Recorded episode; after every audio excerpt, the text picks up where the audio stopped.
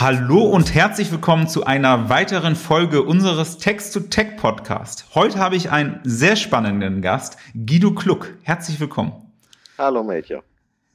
Ich freue mich gerade deswegen, einmal, äh, weil du uns äh, rechtlich auch schon äh, das ein oder andere Mal äh, unterstützt hast. Das heißt, wir kennen uns von der Zusammenarbeit. Darum soll es jetzt schwerpunktmäßig nicht gehen, aber dadurch weiß ich, dass du in dem Bereich Text-Tech äh, und Recht viel Ahnung hast und ähm, auch weiß so ein bisschen die Abgrenzung von, wer darf denn was, wo gibt's Schwierigkeiten, wenn man eine Technologie einsetzt, wo gibt's Schwierigkeiten, wenn es irgendwann eine künstliche Intelligenz wird und so weiter.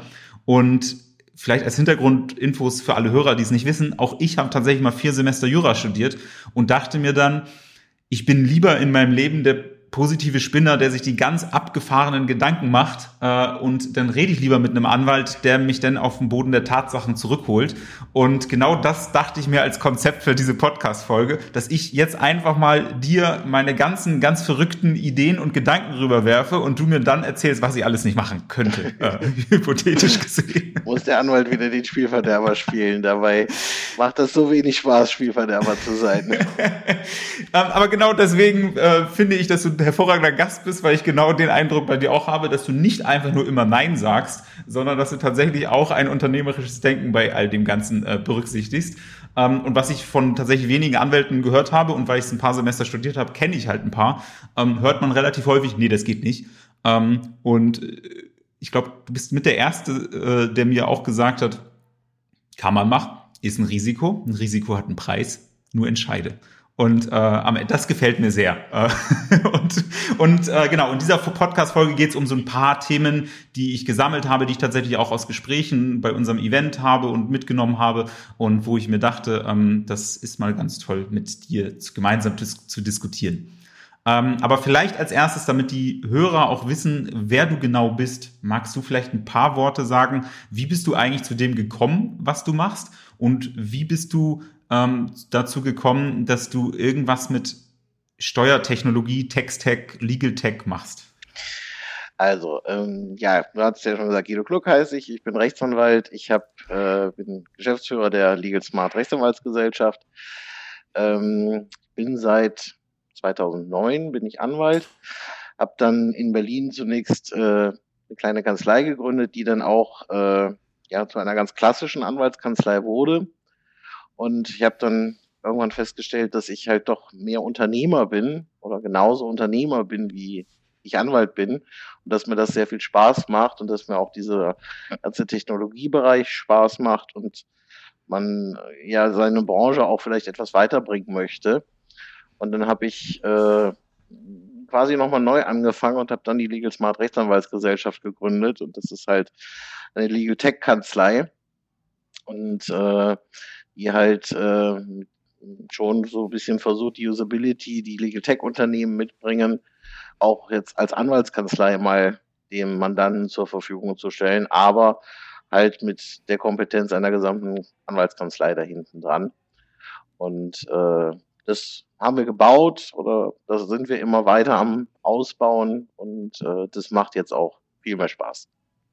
Und so bin ich über dieses Thema halt auch, dass ich seit 2016, 2015 beschäftige ich mich mit Legal Tech.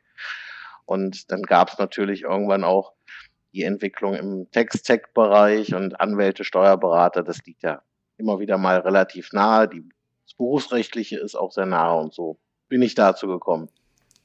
Spannend, genau, genau das wäre noch eine Frage gewesen, die ich äh, ja stellen wollte.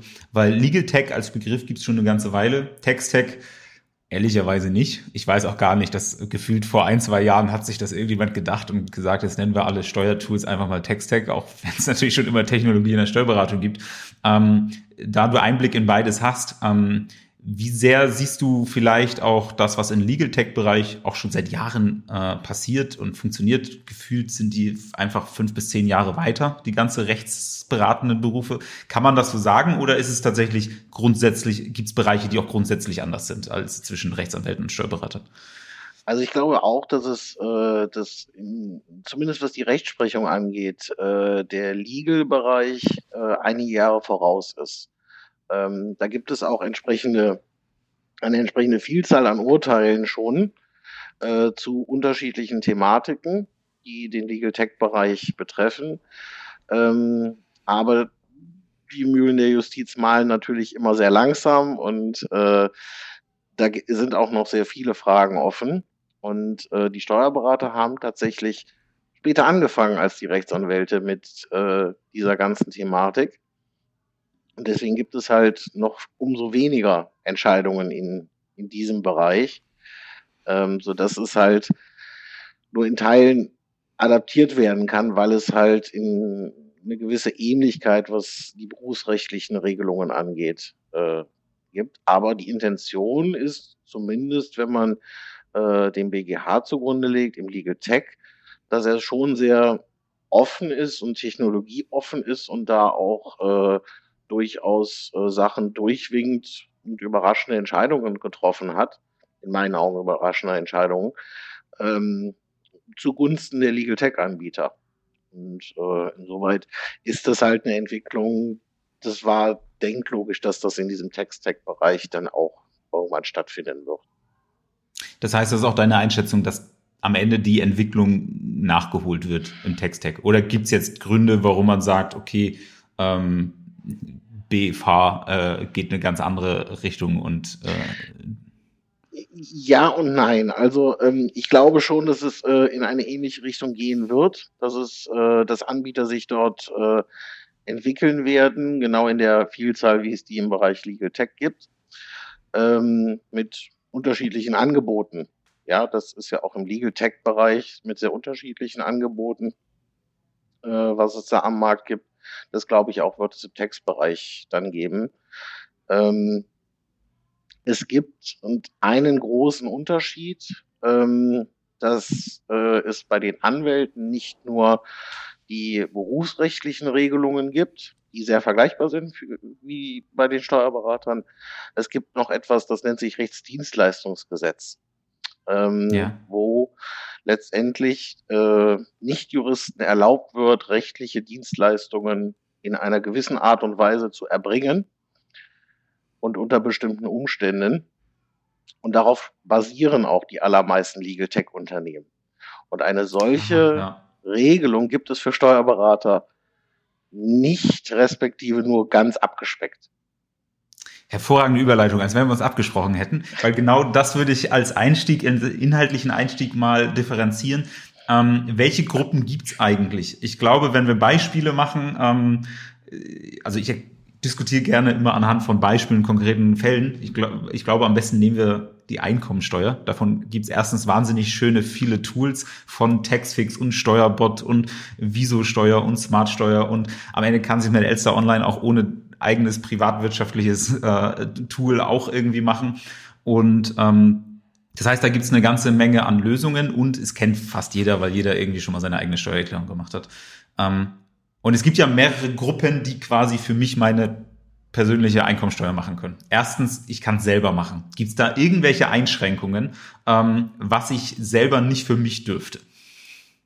Nein, nein, die gibt es gesetzlich nicht. Es ist ja eine Erklärung, die ich für mich abgebe. Es ist eine Pflicht, die ich äh, gegenüber dem Staat habe, gegenüber dem Finanzamt habe, dass ich diese Erklärungen abgebe.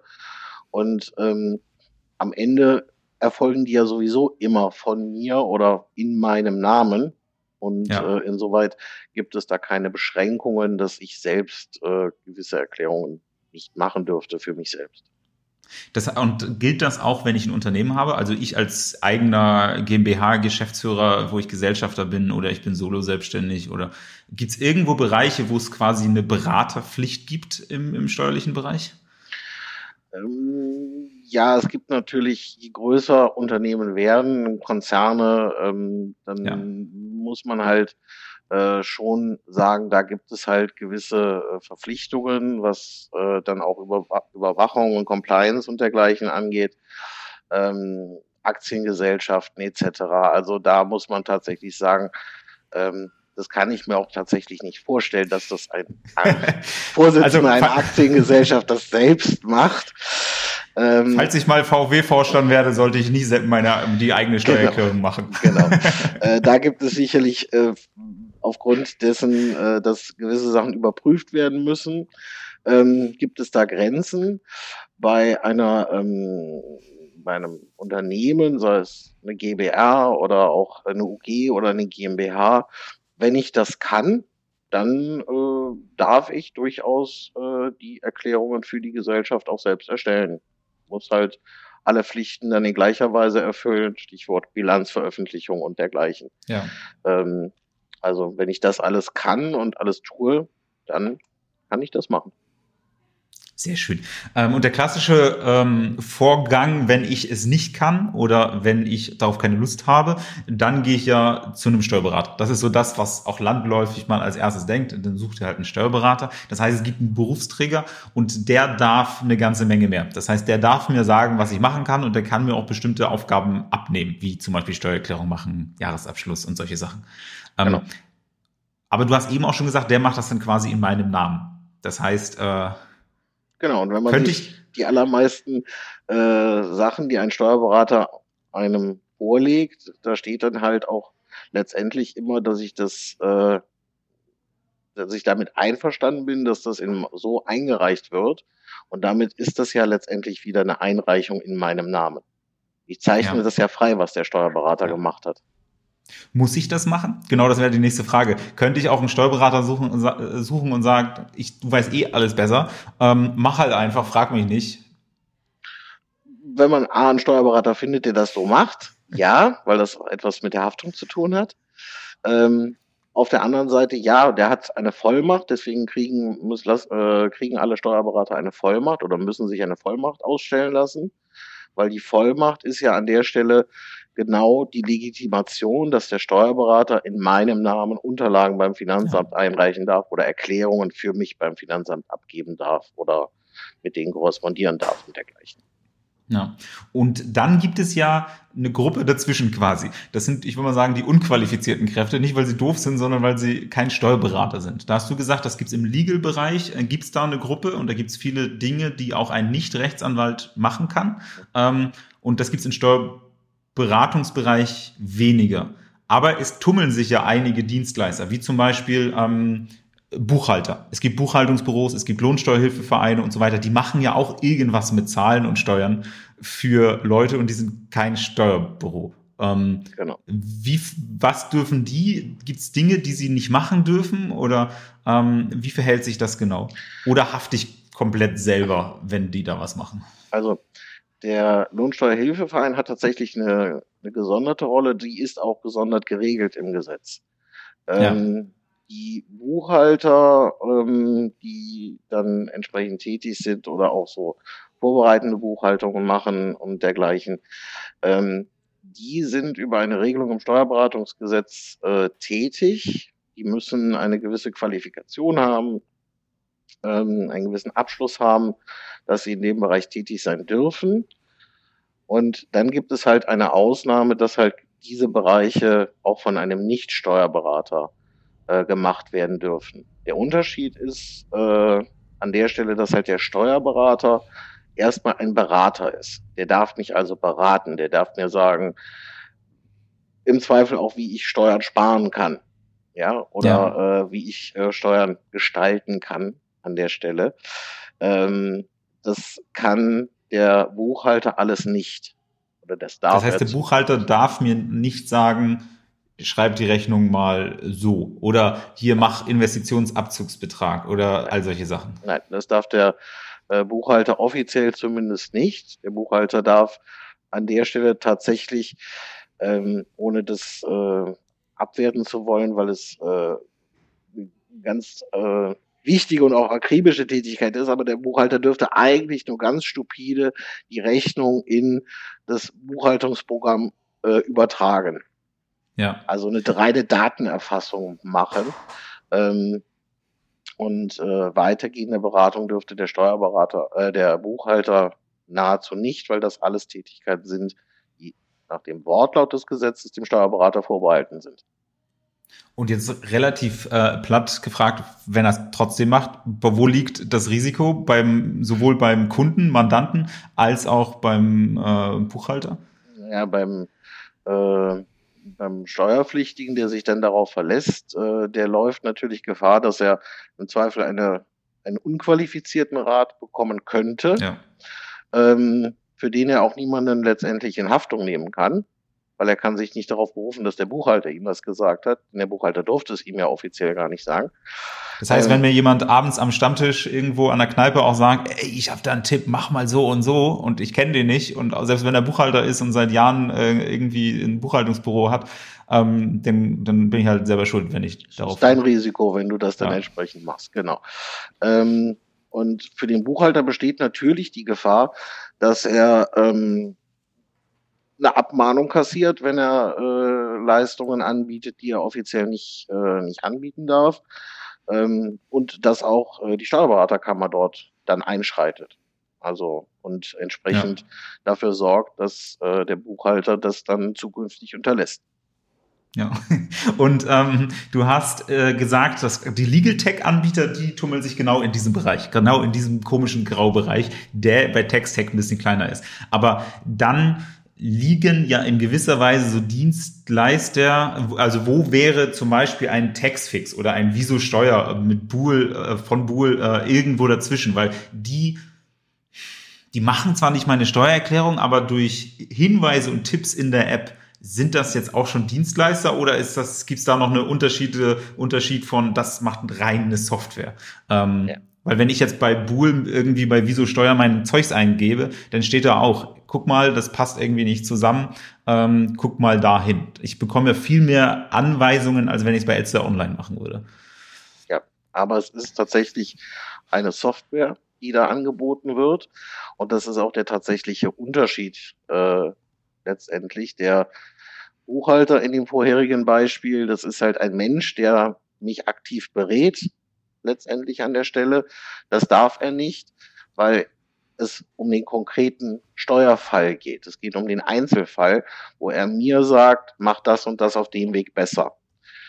Ähm, die Anbieter, die du genannt hast, die stellen halt eine Software zur Verfügung, mit der ich äh, Sachen äh, erfassen kann und wo es dann letztendlich so ist, dass äh, hier allgemeine Tipps gegeben werden aufgrund erfasster Daten. Und das ist aber keine Steuerberatung in dem konkreten Sinne.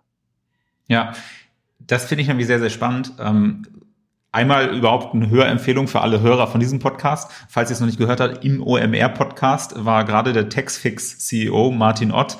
Ähm, und der hat so ein bisschen über die Strategie von Textfix gesprochen. Und ähm, was ich da halt spannend finde, wenn das quasi allgemeine Tipps sind. Die können ja aber schon sehr, sehr, sehr konkret auf meinem Einzelfall sein, äh, bezogen sein. Das heißt, wenn ich bei Textfix so die App mache und was, was Martin Ott zum Beispiel gesagt hat, ist, die wollen die Textfix-App so nachbauen wie das Gespräch bei einem Steuerberater. Die gleiche Mission hat auch Steuerbot wo du sogar mit zum Bot sprichst. Das ist wie so ein Chat, äh, wo ich Antworten gebe und dann kriege ich eine Antwort. Das heißt, die suggerieren ja quasi oder wollen es nachempfinden wie das Gespräch bei einem Steuerberater. Ähm, das heißt, okay, es ist eine Software, aber es ist ja schon auch sehr individuell auf meinen Fall angepasst. Das heißt, wenn jetzt bei Steuerbot keine Maschine antworten würde, sondern im Hintergrund würde jemand tatsächlich diese Nachricht tippen, ähm, dann wäre es wieder eine Beratung. So, ja, letztendlich ist es genau der Unterschied, ja. Weil das eine ist halt maschinengestützt ähm, ja. und löst, basiert ja letztendlich auf Algorithmen in die halt äh, aufgrund eines, eines äh, Schlagwortes, aufgrund einer bestimmten Eingabe seitens des Users dann etwas zurückgibt. Also hier eine Steuertipp beispielsweise. Ja. Ähm, der Steuerberater oder der Mensch, der einen steuerlich berät, der kann in Anführungszeichen viel mehr an der Stelle tun, weil der kann eine Komplexität überblicken, und ja. deswegen unterscheidet man an der Stelle dann tatsächlich noch zwischen der, ähm, der Software oder diesem allgemeinen Tipp und der konkreten Beratung. Aber es ist natürlich so, um, äh, um das Beispiel jetzt äh, nicht überzustrapazieren, ähm, das kann irgendwann verschwimmen. Und das kann irgendwann genau. so konkret ich, ich, ich wollte gerade sagen, das wird ja immer schwieriger. Also einmal Entscheidungsbaum ist klar. Okay, eine Software antwortet mir als Bediener äh, und es ist eine einfache Ja-Nein-Frage. Keine Ahnung, was haben wir aufgeschrieben? Kleinunternehmerregelung. Wie hoch war dein Umsatz letztes Jahr? 30.000. Okay, bist kein Kleinunternehmer. Das ist eine relative Ja-Nein-Frage. Und ehrlicherweise ist das Gespräch bei einem Steuerberater oder mit einer Maschine, die nur mit so einem Entscheidungsbaum aus fünf Follow-up-Fragen hat, das ist ja genau das Gleiche. Also ich kriege, werde ja die gleiche Antwort bekommen. Da gibt es wenig Komplexität bei diesen Fragen. Ähm, was wäre denn, wenn ich als unqualifizierter Dienstleister vor meinem Laptop sitze und die Antworten, die du mir gibst, eintippst und ich nur das vorlese, was auf meinem Bildschirm gerade steht? Ich, dadurch bin ich ja kein Steuerberater. Es ist ja. am Ende eine maschinelle äh, Antwort. Du hast mir gesagt, ich darf nicht im Hintergrund sitzen und so tun, als wenn ich eine Maschine wäre, weil dann würde die Antwort, also die Entscheidungsfindung quasi aus meinem Kopf kommen, ähm, dann wäre es eine Steuerberatung, das dürfte ich nicht. Aber was wäre denn, wenn ich eine Maschine bedienen würde äh, und diesen Entscheidungsbaum selber durchspiele und du stellst mir die Frage und ich rede nur mit dir. Das heißt, nur das Medium, über das es transportiert wird, ist mein Mund. Ähm, bin ich dann Erfüllungsgehilfe von der Software und dann ist es keine Steuerberatung? Also ich glaube, äh, den den Fall hat es, glaube ich, noch nicht gegeben. Ähm, und ich glaube, äh, man wäre auch, äh, würde auch nicht gegen das Steuerberatungsgesetz verstoßen an der Stelle. Ähm, vorausgesetzt. Ähm, Aber ich müsste eins zu eins ablesen, weil sobald ich das korrigiere, sobald ich sehe, oh, äh, da steht noch 17.500 bei der Kleinunternehmerregelung und ich lese da jetzt was anderes vor, dann wird's ja eine Beratung, weil dann ändere ich ja die Maschinenberatung ab. Ganz genau, das war jetzt der eine Punkt, auf den ich hinaus wollte, dass ich es nicht ändern darf. Und ich muss dem Steuerpflichtigen, dem ich, dem ich es vorlese, der muss auch wissen, dass ich es ihm aus dieser Maschine vorlese. Wenn der Steuerpflichtige hier glauben würde, dass es deine Beratung ist, die du hier erbringst, ja. dann wäre es auch wieder eine Verletzung des Steuerberatungsgesetzes. Okay, ähm, das sind ja alles noch relativ simple Fälle. Was ich mich manchmal frage tatsächlich, und das habe ich mich das erste Mal gefragt, um einen konkreten Fall äh, zu haben, ähm, Steuerbot hat zum Beispiel eine Kooperation und eine Integration mit Vivid Money gemacht. Vivid Money ist halt ein Bankkontoanbieter und in diesem Bankkonto die wollen alle möglichen Finanzprodukte in diese App bauen. Und zum Beispiel haben sie Steuerbot reingebaut. Und Steuerbot macht halt Einkommensteuererklärung.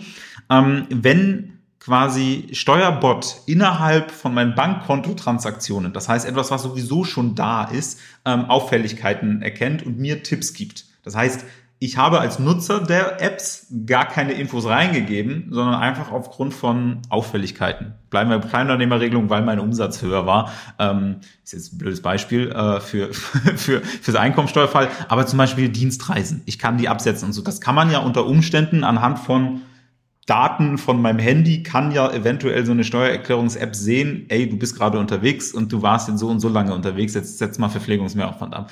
Ähm, auch wenn das eine Maschine macht, dann ist ja auch keine Steuerberatung, richtig? Genau.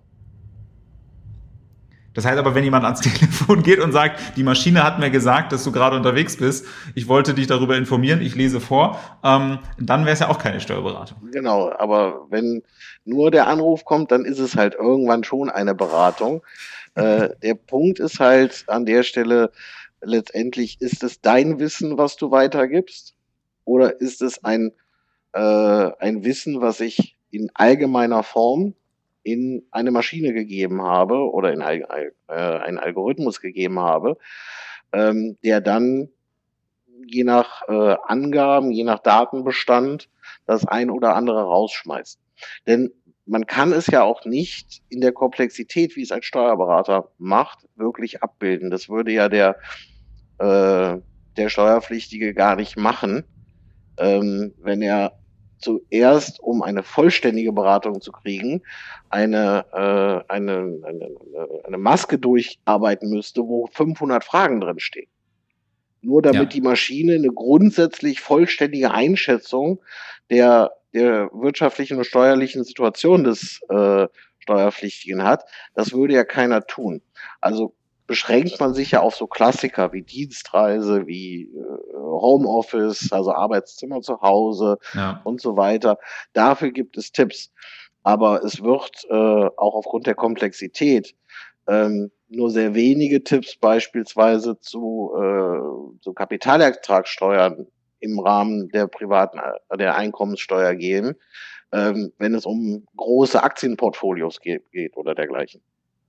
Ja, genau, es sind immer relativ kleine Anwendungsfälle. Also die komplette Rundumberatung ist, das sehe ich auch noch nicht.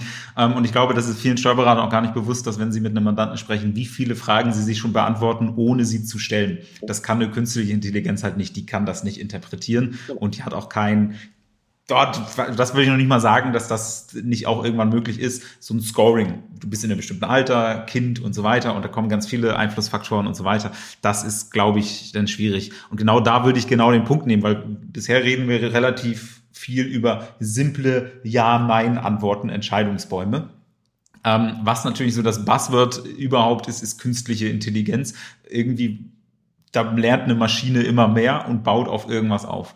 Ähm, ich, ich lese auch gerade auf LinkedIn in den letzten Wochen ständig und überall, äh, die künstliche Intelligenz schafft die Steuerberater ab. Ähm, aber ich würde da gerne ein bisschen tiefer reingehen und das, das differenzierter mal betrachten. Ähm, am Ende ist eine künstliche Intelligenz, zumindest so wie ich das verstehe, ich bin jetzt kein, kein Programmierer, aber aufgrund von, von der Vergangenheit, von vielen Daten, die irgendwo bestehen, bestehen, kann quasi eine, ein, eine Maschine lernen, dass mit bestimmten Rahmenbedingungen äh, ein bestimmtes Ergebnis da ist. Also autonomes Fahren bei Autos, Ampel rot und ich fahre, ergibt Unfall.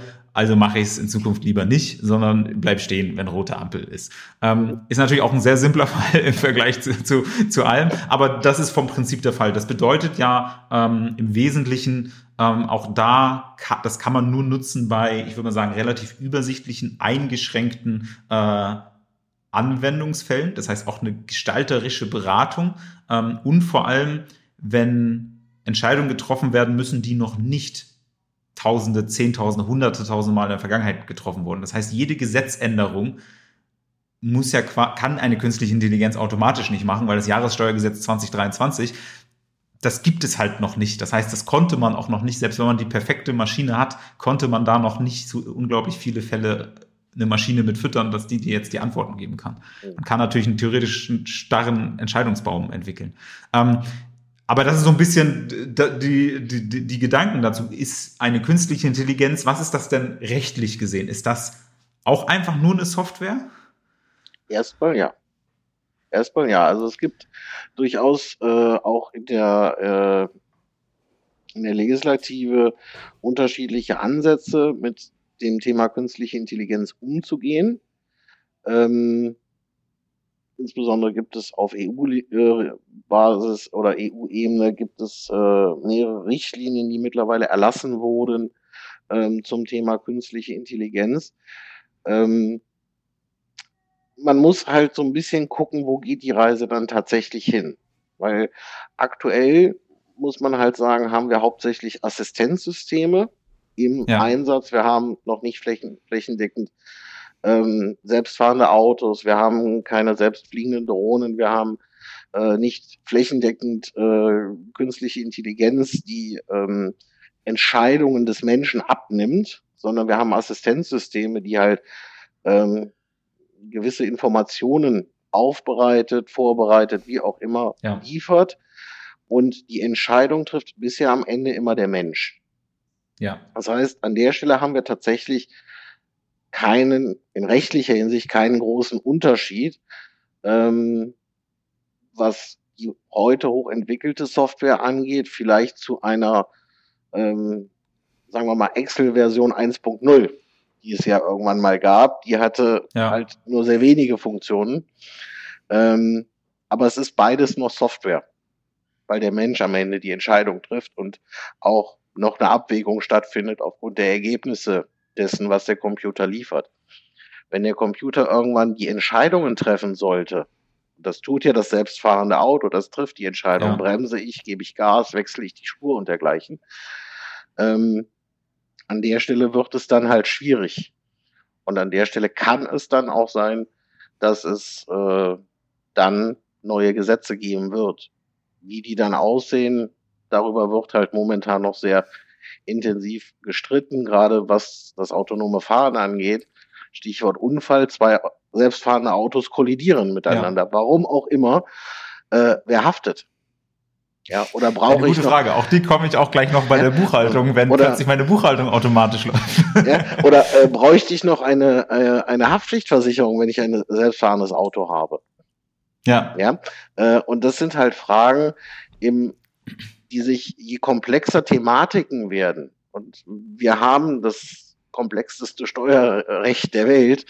Ähm, ja. Das heißt, wenn wir da künstliche Intelligenz einsetzen, die am Ende auch Entscheidungen trifft oder vielleicht Leistungen eines Steuerberaters erbringen könnte.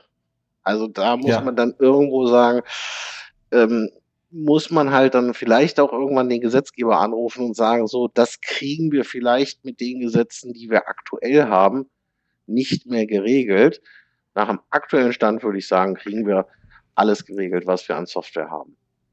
Ja, genau das ist so der Punkt wir haben das jetzt natürlich so vorhin auch so ein bisschen auf die Spitze getrieben im Sinne von, was ist, wenn ein Entscheidungsbaum und jemand liest es selber ab oder jemand liest es vor oder oder am Ende, wenn ein Steuerberater es abliest ähm, und es korrigieren würde, dann wäre es ja ist trotzdem es, ist, es verschwimmt zumindest und je komplexer das System ist, aber ähm, desto schwieriger wird es, aber die Technologie wird halt auch immer besser. Ähm, das wird nie 100% abdecken, weil wie gesagt, man braucht vergangene Daten, mit denen man äh, etwas trainieren kann. Und wenn es keine Historie gibt, dann ist halt auch schwierig, da irgendwas zu automatisieren. Aber wenn ich beispielsweise einen Einkommensteuerfall habe und er sagt mir jetzt zu einem bestimmten Bereich, keine Ahnung, welches Autos ich jetzt als angemessen im Betriebsvermögen haben darf. Irgendwie sowas. Ich möchte meinen neuen Porsche gerne als Firmenwagen haben. Äh, privat fahre ich aber nur Fahrrad und das habe ich gebraucht, irgendwo im Schwärmel gefunden, keine Ahnung. Ähm, dann wird das halt natürlich ein bisschen schwierig. Das ist natürlich eine Abwägungssache.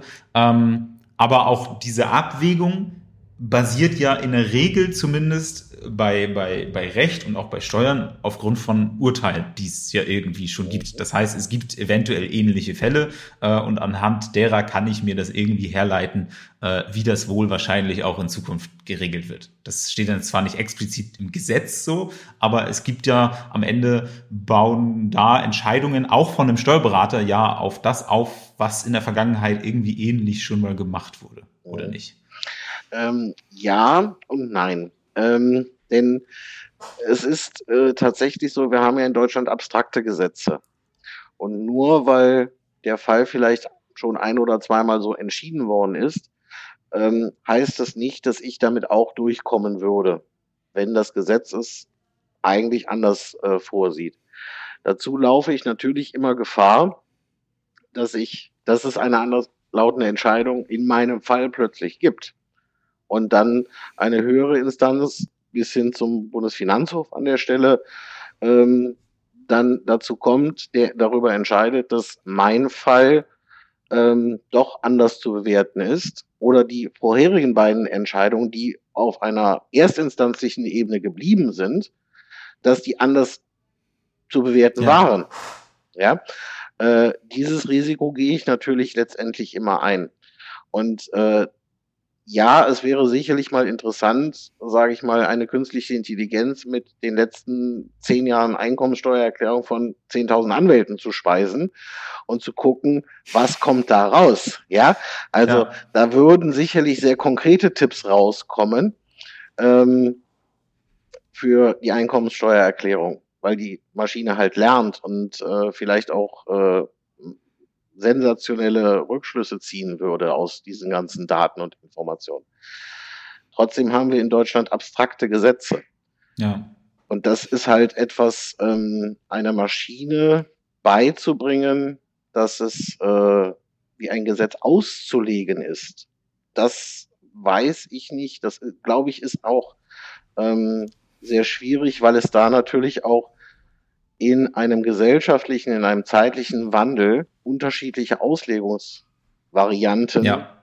äh, für ein und dasselbe Gesetz eigentlich gibt. Das ist in einem, äh, wenn ich jetzt mal aus dem Recht, aus dem rechtlichen Bereich das sehe, im angelsächsischen Recht habe ich ein Case Law.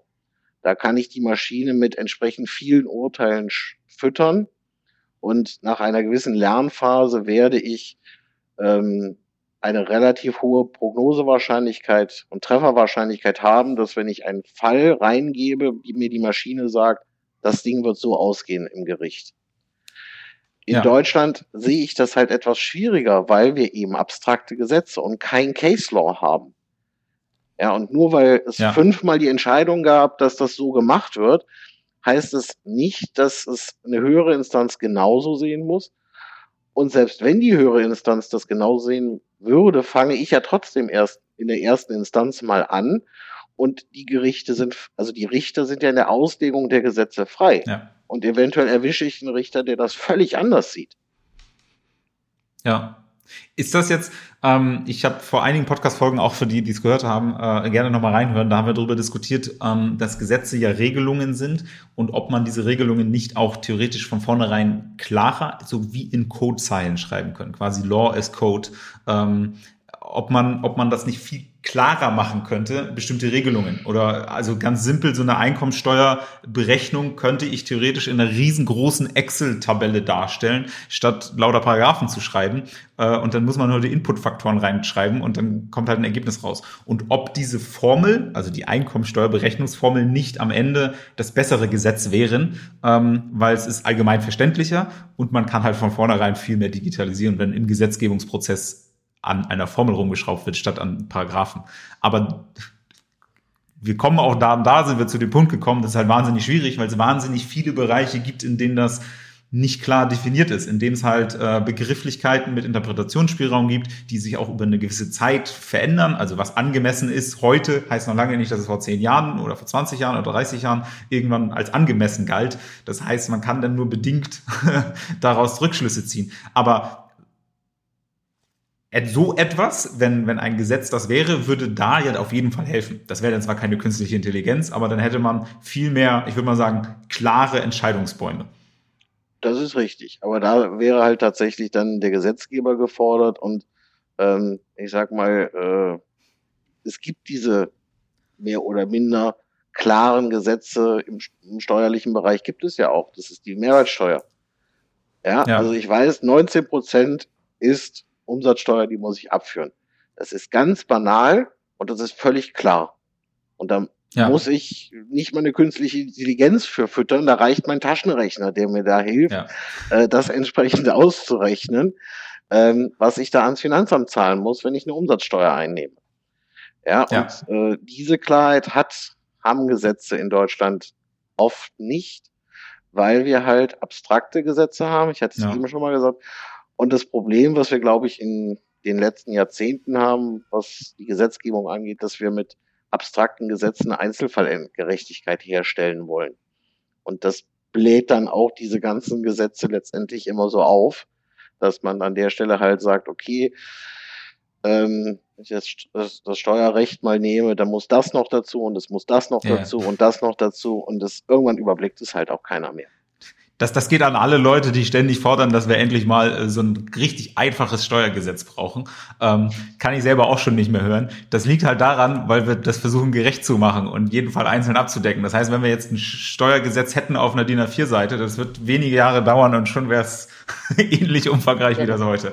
Das liegt halt daran. Und man hat entweder einfach oder man hat halt gerecht. Ähm, gut, über Gerechtigkeit kann man immer diskutieren, weil jeder denkt, er zahlt so viel Steuern. Aber es geht zumindest um verhältnismäßig verteilt, gleich verteilten Schmerz, muss man sozusagen. ähm, ich finde das ganze Thema äh, ganz interessant, was du auch schon angesprochen hast. Wer haftet denn eigentlich? Ähm, du hast das jetzt auch anhand von dem Beispiel autonomen Fahren. Was passiert denn eigentlich, wenn ein Unfall passiert? Und wenn ich mir jetzt ein System vorstelle, wo immer mehr automatisiert wird, was ja passiert, ähm, da werden die Rechnungen irgendwo hingelegt, die werden mit irgendeinem OCR-Erkennungstool irgendwie ausgelesen und ähm, dann werden die Buchungssätze schon reingeschrieben. Du hast auch gesagt, im Augenblick sind wir an einem Stand, wo der Mensch am Ende die immer die Entscheidungen trifft.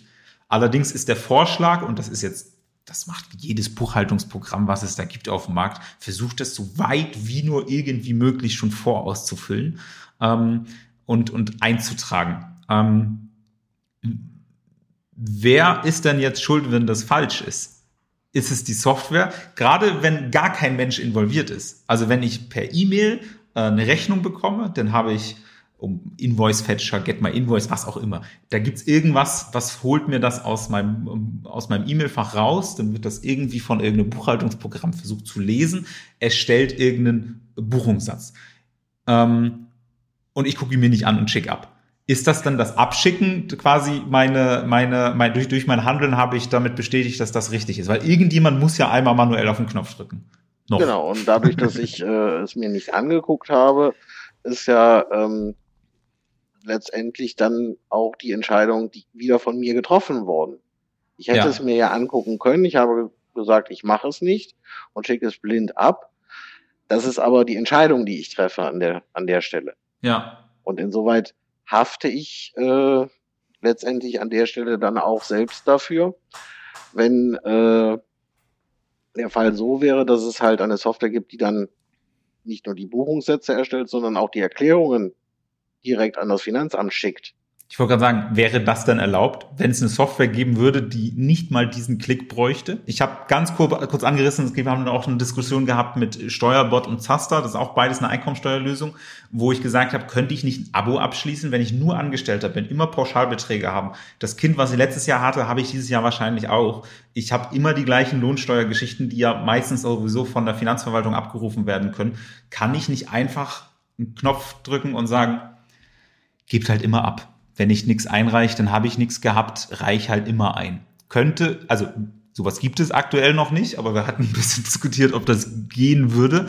Könnte man sowas nicht machen, ähm, dass das automatisch einfach abgegeben wird? Und wer ist denn dann also wer ist denn dann daran schuld, wenn die Maschine tatsächlich mich einfach mein, meine Steuererklärung automatisch abschickt? Also, äh, ich glaube, da müssen wir zwei Sachen unterscheiden. Und zwar, wir hatten und entscheidender Punkt wird da auch sein, trifft die Maschine eine Entscheidung, ja oder nein. In deinem ja. Fall ähm, wäre es ja so, dass in einem Jahr sowas wie ein Muster einer Steuererklärung erstellt worden ist, die ja. dann abgegeben ja. worden ist. Und mangels Veränderung sagst du, schick die einfach jedes Jahr wieder ab. Da ist genau, ja also das Einzige, was sie ändern, sind die Lohnsteuermerkmale, die dann halt, also die werden halt aktualisiert, die werden aber nicht von mir aktualisiert, sondern von der Software. Genau. Aber Beziehungsweise ehrlicherweise indirekt von mir. Ich muss es halt dem Finanzamt von meinem Arbeitgeber, der schickt das ja dann hin und von da wird es dann abgerufen. Genau. Aber das ist halt nur eine äh, ne, ne Zahl, also eine Variable, die anders gefüllt ist an der Stelle, äh, so dass man da sagt, okay, aber das Gerüst der Steuererklärung, das hast du ja einmal festgezurrt. Ja, ja. dass du sagst, okay, ich habe äh, weiß ich nicht, ich habe ein Haus mein oder kind ich und hab, verheiratet äh, und solche Sachen. Ja. Ich habe dies und jenes, was noch mit berücksichtigt werden muss. Das hast du einmal festgezurrt. Ja. Diese Entscheidung hast du getroffen. Ähm, das heißt, ja, das könnte man vielleicht machen, wenn man das Risiko eingehen möchte, dass sowas passiert. Ähm, wenn der Fall andersrum ist, dass die Maschine die Entscheidung trifft, dass also jedes Jahr eine Vielzahl an Informationen und Unterlagen äh, eingereicht werden an eine Maschine mittels äh, OCR-Erkennung und so weiter und so fort. Und die Maschine dann ein Ergebnis produziert und auch selbst zu der Entscheidung kommt, das ist jetzt fertig und es dann ja. absendet, das wäre ja dieser Bereich künstliche Intelligenz eigentlich. Ah, okay. Und an ja. der Stelle unterscheidet sich das Beispiel. Und an der Stelle wird es rechtlich auch sehr schwierig. Wenn, äh, Genau, was ist, wenn ich das in, ich habe das Gerüst gemacht, ja, und dann läuft das seit fünf Jahren auf Autopilot. Wenn dann was falsch ist und das Finanzamt mir dann Steuerhinterziehung unter, unterstellt, weil Maschine hatte es abgeschickt, gut, im Zweifel habe ich dann nicht reagiert, weil ich mich nebenbei selbstständig gemacht habe und 100.000 Euro in meinem nebenberuflichen Selbstständigkeit verdient habe, die halt jetzt nicht drin war, genau. ähm, dann kann man mir ja unterstellen, dass das hinterzogen war. Aber wenn die Maschine das schon abgeschickt hat, dann ist es schwierig. Das heißt, das sind alles Bereiche, wo es sehr schwierig wird, äh, wenn ich irgendwas auf Autopilot stelle. Ja, wobei in, in dem Fall, äh, sage ich mal, du wirst, machst dich ja selbst, also selbstständig und die Steuererklärung wird ja später erstellt. Das heißt, du hast ja eine gewisse Zeit, ja. ähm, innerhalb derer du den Automatismus stoppen könntest. Und wenn du das nicht tust, ist es vielleicht sogar fahrlässig und dementsprechend haftest du dann dafür. Ähm, Anders wäre der Fall, wenn du äh, Unterlagen ein halbes Jahr ähm, Angestellter, dann machst du dich selbstständig in einem laufenden Steuerjahr und reichst danach oder packst, speicherst danach alle Daten aus der Selbstständigkeit in den Computer. Und der Computer würde dann entscheiden, ach, das mit der Selbstständigkeit hat vielleicht nicht so gut geklappt oder ich bin kein Freund von Selbstständigen, das lasse ich jetzt mal unberücksichtigt Das Feature habe ich nicht, auch immer gut für eine Software. genau. Äh, und würde an der Stelle dann letztendlich sagen, okay, ich lasse das unberücksichtigt und reiche jetzt trotzdem die äh, Erklärung ein. Das wäre der Case, der, der problematisch wäre, weil dann hättest du alles getan, was du tun musst. Du hast nämlich ja. alle Informationen der Maschine gegeben. Und die Maschine hat aber selbstständig entschieden, dass sie einen Teil nicht verarbeitet. Ja. Ja, und das wäre der, der äh, Case, wo man aus rechtlicher Sicht dann ansetzt und sagt, wie behandle ich das jetzt? Ja, genau. Und also das ist gut, das ist jetzt ein Punkt, da trifft die Maschine Entscheidung. Was anderes ist, rein in der Praxis ist, ist jemand, der hat, man steckt ja nicht so tief drin. Und es gibt ein relativ großes und war für eine Weile auch relativ erfolgreiches Online-Buchhaltungsprogramm. Ähm, das gibt's inzwischen nicht mehr, in Deutschland zumindest am Markt. Ähm, das hat konsequent in, einem, einem, in der Umsatzsteuervoranmeldung äh, Zahlen in falsche Felder der Umsatzsteuervoranmeldung getragen und dann halt auch entsprechend falsch an das Finanzamt übermittelt. Ähm, über eine relativ lange Zeit. Ich habe als Nutzer ich weiß nicht hundertprozentig, ob das theoretisch möglich gewesen wäre, das Übertragungsprotokoll anschließend irgendwie einzusehen. In der Regel baut man ja so eine Software, dass das ein bisschen nett aussieht. Ähm, das heißt, ich habe als Anwender im Zweifel das nicht mal gewusst, dass ich seit Monaten meine Umsatzsteuervoranmeldung falsch ausgebe, weil einfach die Zuordnung nicht richtig war, beispielsweise.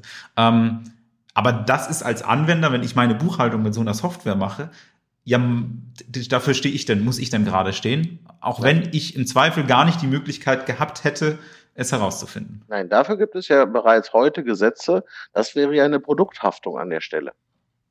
Also wenn ich an das heißt, Stelle ich könnte dann zu einem Softwarehersteller hingehen und sagen, hier ist mir ist Schaden XY äh, entstanden und so weiter. Ich bin jetzt drei Jahre in den Knast gekommen, weil ich wegen Steuerhinterziehung dran war und jetzt vergütet mir mal mein schönes Leben, genau, also, ich, das ich verpasst habe. Wer, also äh, wird in der Realität so wahrscheinlich nicht, äh, nicht umgesetzt werden, weil wenn nachvollziehbar ist, dass ich, äh, ich sag mal, in die Software richtige Daten eingegeben habe und dann bei der Übermittlung lediglich in falsche Felder Eintragungen ja. stattgefunden hat, ähm, dann könnte ich mich damit auch exkulpieren, könnte dann hingehen und die Erklärung richtig abgeben, also mit den Zahlen in den richtigen Feldern. Ja.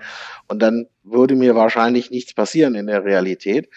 Ähm, aber äh, letztendlich ist es genau das, dass äh, ein Hersteller auch einer Software äh, natürlich für die Software haftet. Und äh, es gibt ja. verschiedene Gesetze im Rahmen einer Produkthaftung und dergleichen, wo man sagt, ähm, da gibt es halt schon Haftungstatbestände, wie halt, äh, wie man so etwas heute in den Griff bekommen würde. Deswegen hatte ich eingangs gesagt, ja. man muss halt unterscheiden zwischen einer künstlichen Intelligenz und Assistenzsystemen. Ja. Und äh, bei diesen Assistenzsystemen haben wir eine Produkthaftung oder dergleichen, wo man sagt, okay, darüber kriege ich das hin. Wäre das auch für, für Hinweise? Also wenn ich in meiner Einkommensteuererklärung Tipps mache und da steht drin, ach, hier, du kannst auch ruhig, ruhig 50 Kilometer mehr Pendlerpauschale eintragen. Ähm, das fällt nicht auf und das steht da und dann mache ich es nicht. Das ist zwar keine Funktionalität, aber wenn es da steht äh, und ich das dokumentieren kann, dass ich es deswegen gemacht habe, entsteht mir ja unter Umständen sonst auch ein Fehler. Das Problem ist, das im Wert zu bemessen. Also ich, ich stelle mir das schwierig vor, da jetzt ein Preisschild dran zu hängen und zu sagen, das war jetzt mein, mein Schaden, wenn ich, wenn ich Steuererklärung falsch gemacht habe und dadurch rechtlich äh, einen Ärger bekomme. Ähm, aber wäre das auch äh, quasi quasi so so ein ja. Fall, wo, wo ich hingehen könnte? Ja, genau. Wo man sagt, also da muss man aber dann sagen, okay, es muss halt äh, ein Tipp sein, der grundsätzlich falsch ist. Wenn der nur ja. in meinem Fall nicht zutrifft, vielleicht. Aber dann ist das meine Interpretation. Dann ist das meine Interpretation ja. Äh, dessen, was ich da gemacht habe. Da hafte ich dann wieder für. Wenn dort aber ähm, grundsätzlich falsche Informationen drinstehen. Beispielsweise ähm, zu meinen Lasten, Sie müssen immer 23 Prozent Mehrwertsteuer abführen.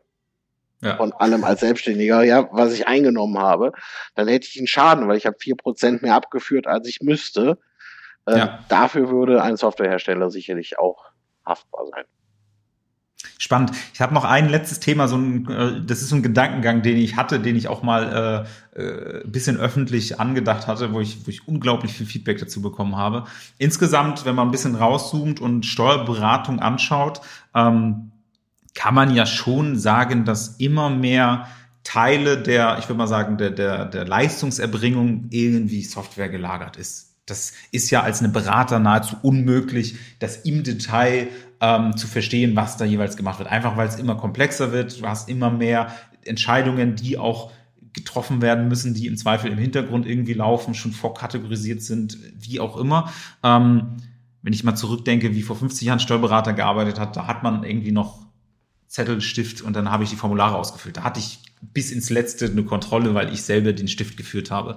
Ähm, das ist ja heutzutage ehrlicherweise nie der Fall. Und ich glaube auch die Tendenz, wenn ich sage, wir waren vor 50 Jahren bei 100 Prozent, hatten Steuerberater betreut, sind das jetzt 60 Prozent und die 40 Prozent gerade im E-Commerce verbinden mit dem Shop-System, gehen riesen Datensätze irgendwo automatisch rein und raus und natürlich gibt's da Dienstleister und so weiter, aber so ein komplexes Thema, dass es für mich als Steuerberater nahezu unmöglich ist, das zu überblicken, was da eigentlich im Detail passiert und auch äh, zu bewerten, ob das so richtig ist und so weiter. Ähm, das heißt, es verlagert sich ja immer mehr hin zu irgendeine Software erledigt was. Selbst wenn, wenn wir sagen, okay, wir haben im Augenblick keine Software, die Entscheidungen trifft, aber Assistenzsysteme. Ehrlicherweise ein gut funktionierendes Vorsch Buchungsvorschlag bei Datev, wo die Buchungssätze vorgeschlagen sind, da klickt man sich einmal durch und dann ist fertig und dann macht man. Das ist zeitlich nicht machbar, das im Detail jedes Mal in der Tiefe zu prüfen. Das heißt, man geht ja schon ein gewisses Risiko ein. Ähm, und ich denke mir die ganze Zeit in dem Bereich, wenn diese Entwicklung so weitergeht, dann ist ein Steuerberater verkommt in Anführungszeichen immer mehr zu einem reinen Haftungsträger und ist mehr so eine Versicherung, dass dessen, was da passiert, ähm, dass da irgendjemand haftet am Ende dafür. Weil ich eine unglaublich intelligente Software habe. Ich könnte sie auch selber bedienen. Ich könnte aber auch einen Steuerberater dafür bezahlen, dass er da auf die drei Knöpfe drückt und die Software das alles macht, um, äh, um anschließend dann dafür zu haften, falls es falsch ist so der Hintergrund des Gedanken, ich war bei einer Big Four Gesellschaft mal angestellt und wo ich ganz große institutionelle Anleger betreut haben, wo ich das Gefühl hatte, die haben uns nur beauftragt, damit sie anschließend uns den theoretisch den schwarzen Peter zuschieben könnten, weil die haben eine viel größere interne Steuerabteilung gehabt als unser Team, was die betreut hat. Und die haben ganz häufig deren Meinungen uns schon rübergeschickt, damit wir nochmal drüber gehen. Ähm, aber es hat sich ein bisschen wie David gegen Goliath angeführt, weil die halt einfach viel größer waren und ich das Gefühl hatte, die haben eigentlich nur äh, eine Steuerberatung beauftragt, damit sie wahrscheinlich irgendwelche Compliance-Regeln erfüllen. Da ging es nicht wirklich um Beratung, da ging es eigentlich nur das Auslagern von irgendeiner Haftung. Und den Gedankengang habe ich manchmal so ein bisschen auch, dass das in der Steuerberatung auch so wird. Wenn wir jetzt 10 Jahre, 20 Jahre, 30 Jahre weiterdenken, die Software wird immer mehr Prozentanteil der Leistungserbringung übernehmen. Ähm, aber haften tut die Person, die da noch zwei Knöpfe drückt. Ähm, und siehst du die Gefahr, dass der Berufsträger quasi zu so einer Art Versicherung verkommt, dass das denn richtig war? Nein, das äh, sehe ich tatsächlich nicht. Ich sehe die Gefahr ähm, in, in diesen ganzen beratenden Berufen eigentlich nicht oder nur, nur sehr reduziert. Zumindest bei Beratungen, die hochqualifiziert sind. Denn ähm, der Steuerberater ist in erster Linie Berater.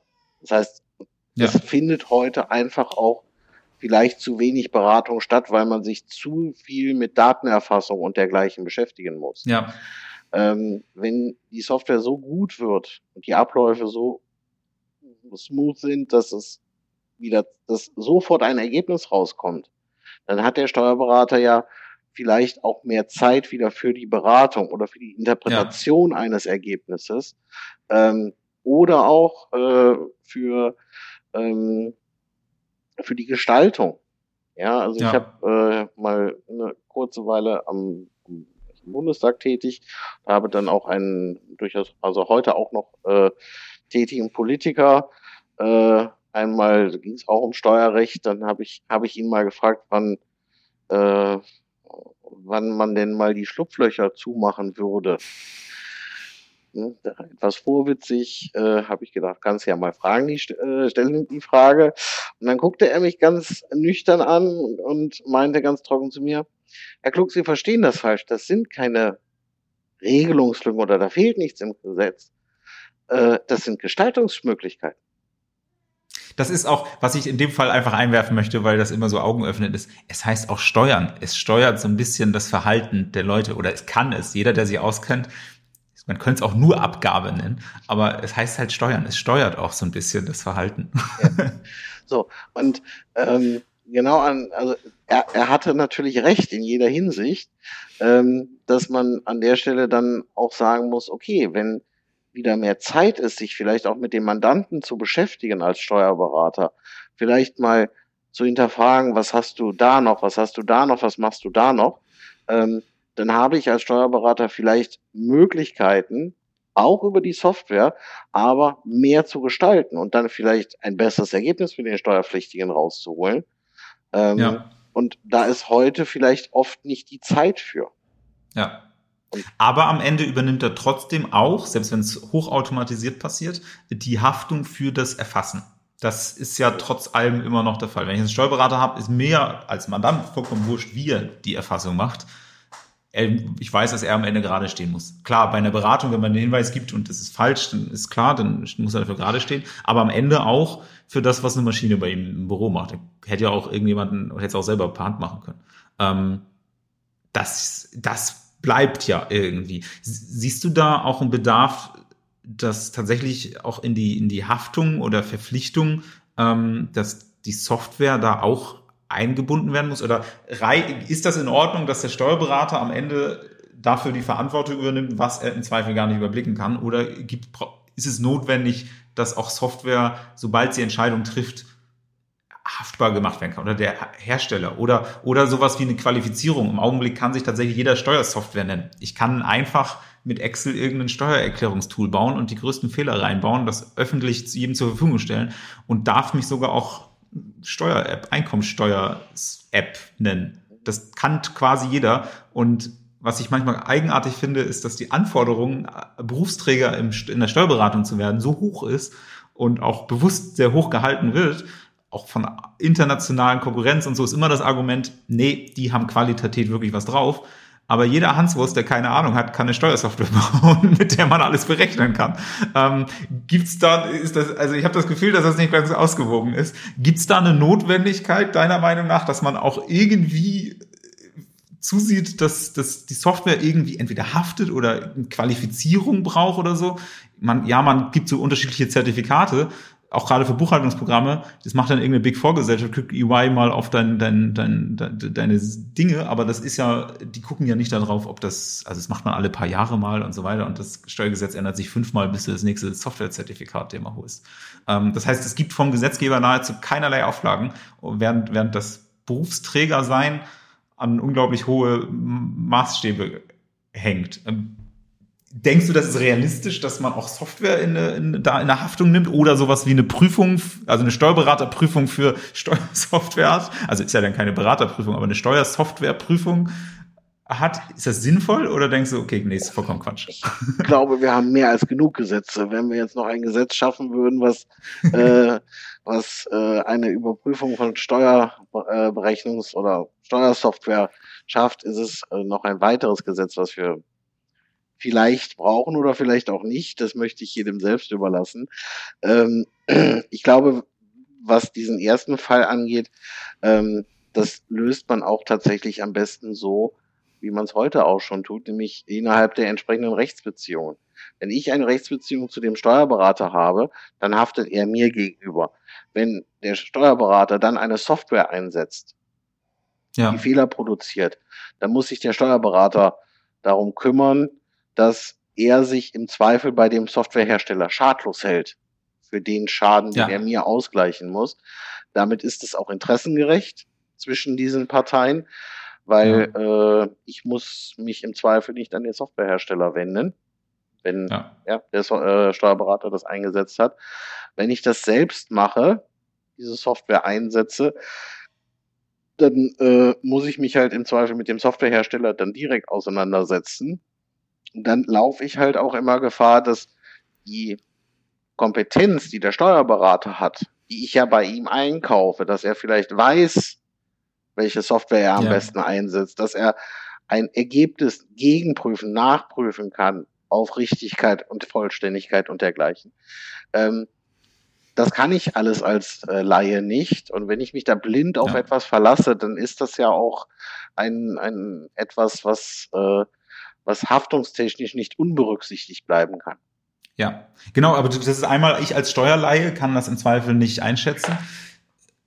Ich habe das Gefühl, dass ein Steuerberater das auch bei Softwarelösungen nicht unbedingt, auch, auch die sind ja keine, keine Produkt-Software-Leute in der Regel.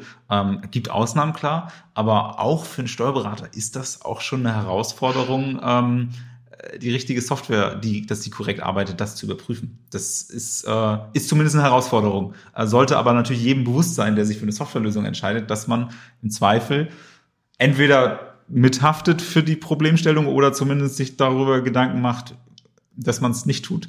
aber ja. idealerweise vorher, bevor man das nächste schöne, super intuitive Lösung macht, die alles automatisiert macht, aber so ein geschlossenes System ist, dass es halt intransparent für den Nutzer ist.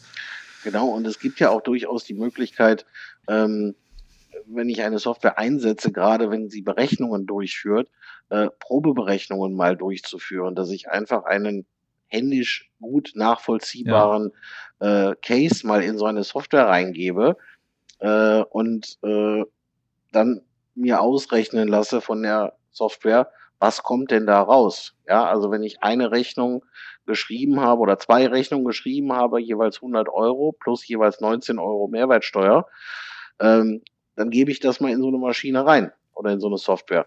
Und wenn da nicht 38 Euro Umsatzsteuer Voranmeldung rauskommt bei zwei Rechnungen zu netto 100 Euro jeweils, ähm, dann würde ich skeptisch werden. Und das ist ja. ja etwas auch, was mit Verantwortung zu tun hat, dass ein Steuerberater da so eine Software durchaus mal testen kann und ja. auch in einer gewissen Komplexität vielleicht besser testen kann, als ein steuerlicher Laie das tun könnte. Der kann sich halt nur mehr oder minder blind darauf verlassen, dass die Software ja. richtig ist. Und das ist natürlich ähm, extrem gefährlich oder mitunter extrem gefährlich, dass ich dann auf Basis einer, einer solch falschen Berechnung auch falsche Erklärungen abgebe, wenn ich das dann selbst mache. Ja. Hast du irgendeine Idee, ich habe schon gehört, das neues Gesetz, äh, bist du kein Fan davon.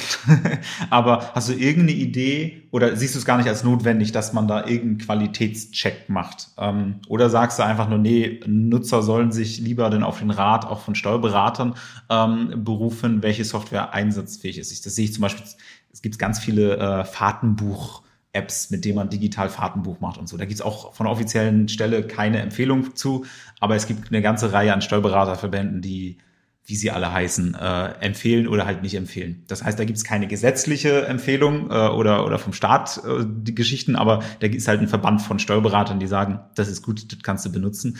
Ähm, Wäre das eine Lösung generell für Software? Ja, ja, da würde ich, also das würde ich eher begrüßen, weil ähm, es da halt tatsächlich in der Hand der Fachleute ist.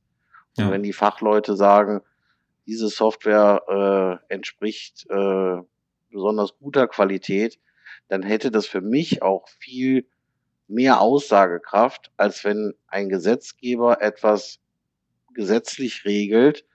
Ähm, wir sehen es halt immer wieder, auch was äh, Behörden angeht äh, und dergleichen, deren Digitalisierung, wie schwer die sich tun mit auch mit ja. Einführung von Software und dergleichen, ähm, wie aus Sicht der, des kleinen und mittelständischen Unternehmens oder auch des Privatmanns oder des Privatmenschen, ähm, wie umständlich dort der Staat agiert, weil es einfach auch eine gewisse Komplexität hat. Und dann zu sagen, du sollst jetzt bitte noch das äh, das Qualitätssiegel dafür. Hältst du den Gesetzgeber nicht für am meisten kompetent, Software zu empfehlen und zu bewerten? Nein, ich glaube einfach, dass es halt gerade, wenn es um, äh, äh, um, um so fachlich äh, sehr komplexe Sachen geht, wie eine Steuerberatung, ja. dann lege ich das doch bitte in die Hände, die äh, am meisten Ahnung davon haben. Und das sind ja. die Steuerberater. Also ich, ich weiß nicht, ich gehe auch nicht zu einem äh, Installateur, wenn ich äh, eine Blinddarmentzündung habe und ich gehe nicht zum Arzt, wenn ich, äh, ne, weiß nicht, ein kaputtes, ja. ein, ein kaputtes Rohr im, in der Wand habe. Ja. Ja, und Wobei ich ehrlicherweise hoffe ich schon einigermaßen Steuerkompetenz im Finanzministerium, nicht nur bei den Steuerberatern. Aber ja, weiß, durchaus, es könnte ja auch durchaus eine, eine Empfehlung der Finanzämter geben. Also ja. das könnte man ja sicherlich machen, aber ähm, äh, es, es muss halt auch da eine gewisse Freiheit geben, dass sich neue Player dann auf so einen Markt begeben können und vielleicht ja. dann in der nächsten Empfehlung berücksichtigt werden. Ähm, während halt eine gesetzliche ähm, Anforderung halt erstmal immer zu viel Bürokratie führt. Und das genau, es wird unterm Strich dazu führen, dass es weniger Anbieter gibt oder äh, es noch weniger versuchen werden als sowieso schon. Ähm.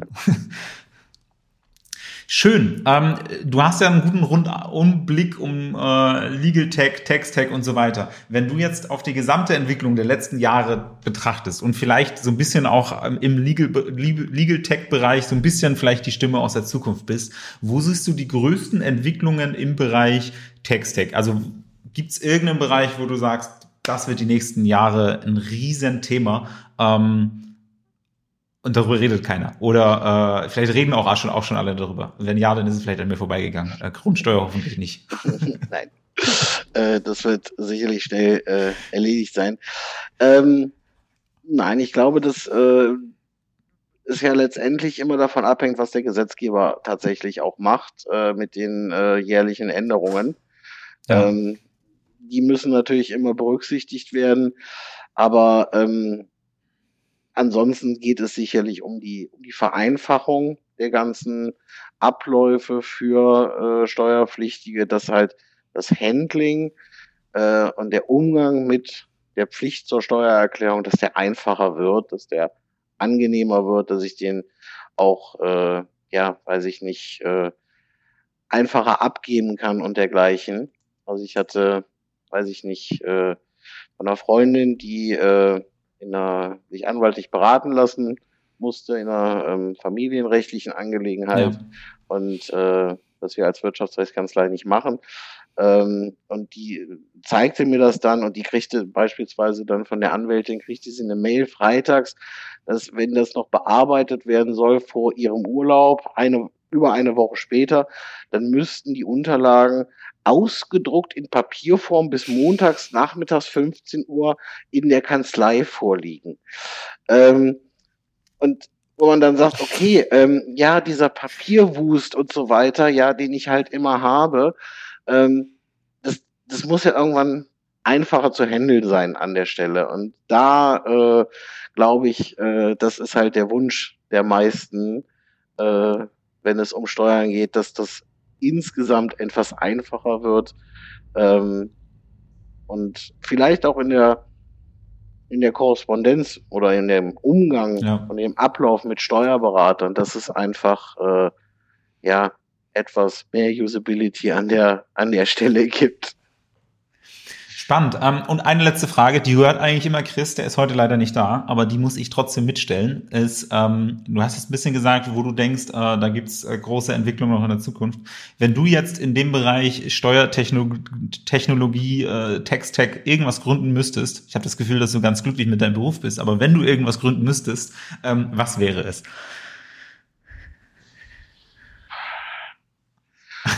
Boah Frage tue ich mich äh, tatsächlich extrem schwer, weil ähm, da ist es tatsächlich so, dass ähm, das, was für mich tatsächlich in Betracht kommen würde, ähm, das gibt es tatsächlich schon. Ähm, also ja. das ist halt auch äh, der ähm, jetzt keine keine besondere Innovation an der Stelle. Ähm, Deswegen Welchen Bereich würdest du denn am spannendsten finden? Oder, oder welches Unternehmen würdest du jetzt übernehmen, was eh am Markt ist? Dann schicke ich gleich das Angebot raus. genau. Ähm, also ich muss äh, ganz ehrlich sagen, dass äh, ich ähm, es ganz spannend fände, wenn halt auch dieser, ähm, dieser Bereich, ähm, so würden wir uns auch nicht in die Quere kommen mit Contest, ähm, wenn dieser Bereich äh, der, der Kapitalgesellschaften gerade für, ja. ähm, für die kleinen Kapitalgesellschaften, also für die Ein-Mann-Betriebe oder auch für die kleineren Unternehmen mit, weiß ich nicht, bis zu 10, 15, 20 Mitarbeitern, ähm, dass es da halt auch ja elegantere Lösungen gibt oder digitalere Lösungen gibt, die man äh, besser in den Alltag integrieren kann. Ja. Und äh, das ist, aber da ist halt auch die, die steuerliche Thematik einfach so komplex, dass es halt äh, ja wahrscheinlich sehr, sehr viel Entwicklung bedürfte, um dem Herr zu werden. Ähm, aber das wäre etwas, was ich sehr wünschenswert fände, weil ähm, gerade wenn man so ein, so ein Gründer ist und mit einer UG gründet, also vielleicht auch mit sehr wenig Geld, aber für aufgrund der Verpflichtung zur Bilanzierung etc. einfach ja, ein Steuer Hinterlegung oder Veröffentlichung von Jahresabschlüssen und da genau. kommt ein ganzer Rattenschwanz. Ja, ja ich habe einfach immer ein, eine gewisse ähm, eine gewisse Rechnung für den Steuerberater zu bezahlen und äh, da glaube ich ist da könnte einfach etwas Entlastung stattfinden, ähm, ja. weil es gerade in den in den kleineren Betrieben halt auch oft nur Datenerfassung ist. Da ist nicht die Komplexität vorhanden, äh, um massiv zu gestalten. Ja, also ich ja. kann mir nicht auf drei Kontinenten äh, äh, also dann äh, Standorte machen, um die Steuern entsprechend über drei Kontinente zu schieben oder so. Das gibt es nicht im, im Mittelstand. Und ja. dass das alles etwas geschmeidiger wird und vielleicht dann auch äh, es mehr wirklich um die Beratung geht und die Optimierung, das fände ich äh, sehr wünschenswert. Und wenn man das mit Technologie machen kann und oder Technologie unterstützt machen kann und zu einer digitalen Lösung kommt, die man im, im, im unternehmerischen Alltag wirklich gut integrieren kann, so dass es keine, ja. keine Belastung mehr ist, dann wäre das sicherlich äh, sehr wünschenswert. Das sollte ja eigentlich auch eine, äh, eine Sache von, von, also nicht allzu langer Zeit sein, bis sich dem einer annimmt, weil, also die, eigentlich ist auch die Zahlungsbereitschaft in dem Bereich auch eine andere als ähm, im Einkommensteuerbereich sowieso ganz niedrig. Äh, wir sind jetzt bei den Solo-Selbstständigen, auch da ist natürlich verhält sich in der Zielgruppe ähm, auch eher wie so ein B2C-Angebot als wie so ein B2B-Angebot, auch wenn es vertraglich natürlich was anderes ist, aber ein Einzelselbstständiger entscheidet halt eher wie ein Endkonsument als, als wie ein Unternehmen. Und da ist in der GmbH, selbst auch wenn sie klein ist, nur mit fünf Mitarbeitern, plant man schon eher mit Budgets und so weiter und man hat die Kosten ja sowieso. Und wie du sagst, der Schmerz ist meistens sogar noch viel größer, ähm, weil man noch viel mehr Ärger hat. Und es gibt ganz wenige, auch ganz wenige Do-it-yourself-Lösungen, mit denen man gut arbeiten kann. Also als GmbH seine Buchhaltung selber zu machen und so, das ist, das ist ja, dann plötzlich ein Abstieg, Abstieg in, in die, in, in, ins, ins halbe Mittelalter, wenn man vorher solo selbstständig war. Ja. Wunderbar. Ähm, ich bin soweit durch mit allem. Ich habe alles gefragt, was ich wissen wollte. Ähm, ich bedanke mich äh, für deine Zeit ähm, und auch, liebe Hörer, für eure Zeit natürlich auch. Ähm, ich hoffe, da war was dabei ähm, für den einen oder anderen. Es war zum Teil sehr nerdig, aber es ist tatsächlich, finde ich, ganz spannend und es spiegelt tatsächlich auch sehr, sehr viele Gespräche, die ich regelmäßig höre, ähm, wieder. Und ich glaube, ähm, jetzt kann ich in Zukunft Gott sei Dank alle Leute auf diese Podcast-Folge verweisen. Das heißt, alle Leute, die das jetzt gerade hören, die ich, denen ich gesagt habe, hört mal die Podcast-Folge. Liebe Grüße. Vielen Dank dir, Guido. Vielen Dank, dass ich da sein durfte. Bis zum nächsten Mal. Ciao.